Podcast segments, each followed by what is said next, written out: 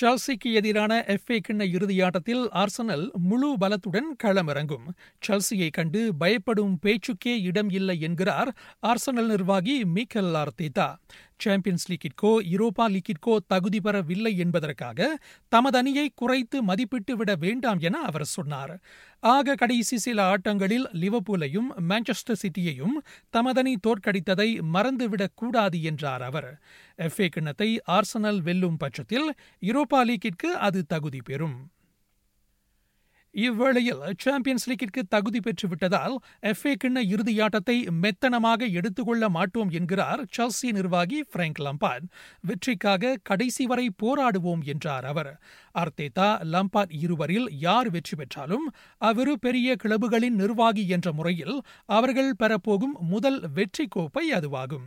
இவ்வேளையில் எஃப்ஏ கிண்ணம் யாருக்கு சொந்தமாகும் என செல்சி ஆர்சனல் ரசிகர்கள் சிலரை ராகா செய்தி பிரிவு கேட்டபோது ஹாய் எல்லோருக்கும் வணக்கம். நான் தான் ஹரி பேசுறேன். இன்றைக்கு எஃப்ஏ கிண்ணம் இறுதி ஆட்டம். ஆஸ்திரல் அணி சல்சி அணி வந்து சந்திக்க போறாங்க.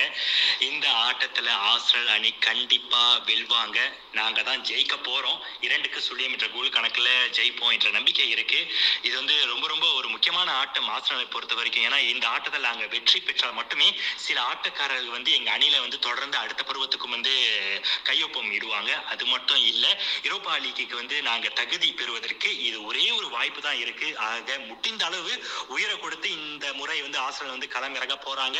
புதிய பயிற்றுனர் அர்த்தேதா வந்து ஆஸ்திரேலியா அணியின் வெற்றியை வந்து உறுதி செய்வார்னு நம்பிக்கை எங்களுக்கு இருக்கு. இரண்டுக்கு சுழிமன்ற கோல் கணக்குல இன்றைக்கு வந்து செல்சியை வந்து அங்க தோக்கடிக்க போறோம். நான் குமார் ஆசனோட மிகப்பெரிய டயட் ஃபேன் அஜேதா மேல கண்டிப்பா நம்பிக்கை இருக்கு. ஏன்னா புது கோச்சு முன்னாள் ஆசனல் பிளேயரும் கூட. அது மட்டும் இல்லாம அந்த எஃப்ஏ கப் வந்து ஆசனலோட ஒரு பிரதான ஒரு ட்ரோஃபியும் கூட.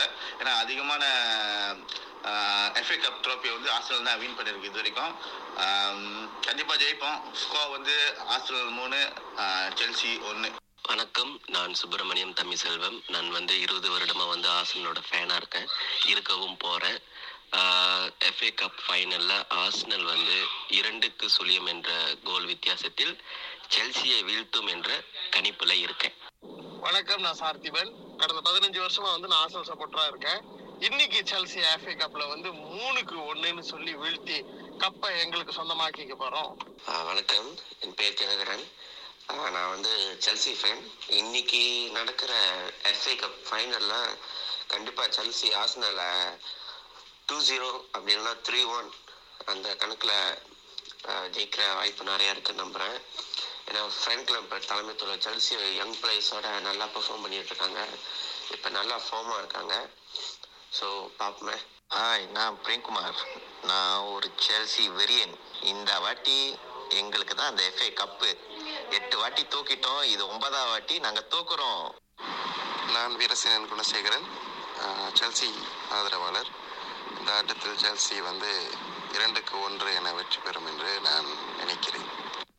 நான் எல்வின் பிரின்சி பேசுகிறேன் செல்சியோட ஒன் ஆஃப் த டயட் ஃபைன் இன்னைக்கு final FA cup final Chelsea versus Arsenal confirm cup நாங்கள் இந்த வாட்டி நாங்கள் தான் ஜெயிக்கிறோம். லாஸ்ட் சீசன் வந்து யூரோப்பா லீக்லேயும் நாங்கள் தான் ஜெயித்தோம் திஸ் சீசன் நாங்கள் தான் ஜெயிப்போம். ப்ரிடிக்ஷன் ஸ்கோர் லைன் பார்த்தீங்கன்னா மூன்றுக்கு ஒன்று நான் சொல்லுவேன். ஆர்சனல் செல்சி மோதும் ஆட்டத்தின் நேரலை இன்று பின்னிரவு பன்னிரண்டு முப்பது மணிக்கு ஆஸ்ட்ரோ சூப்பர் ஸ்பாட் நான்கு அலைவரிசை எண்ணூற்று முப்பத்து நான்கு எண்ணூற்று பதினான்கு ஹெச்டி ஆகியவற்றில் இடம்பெறும் மோட்டோஜிபி அட்டவணையில் மிகச்சிறந்த பந்தயங்களில் ஒன்றாக கருதப்படும் மலேசிய மோட்டோஜிபி இவ்வாண்டு நடத்தப்படாது. கோவிட் நைன்டீன் பெருந்தொற்றை கருத்தில் கொண்டு தாய்லாந்து அர்ஜென்டினா ஆகிய பந்தயங்களுடன் சேர்த்து சுபாங் ஜிபியும் ரத்து செய்யப்பட்டுள்ளது. பிரிட்டன் எஃப் ஒன் ஜிபியின் பயிற்சி சுற்றில் ரேசிங் பாயிண்ட் ஓட்டுநர் லான் ஸ்ட்ரால் நேரத்தை பதிவு செய்தார்.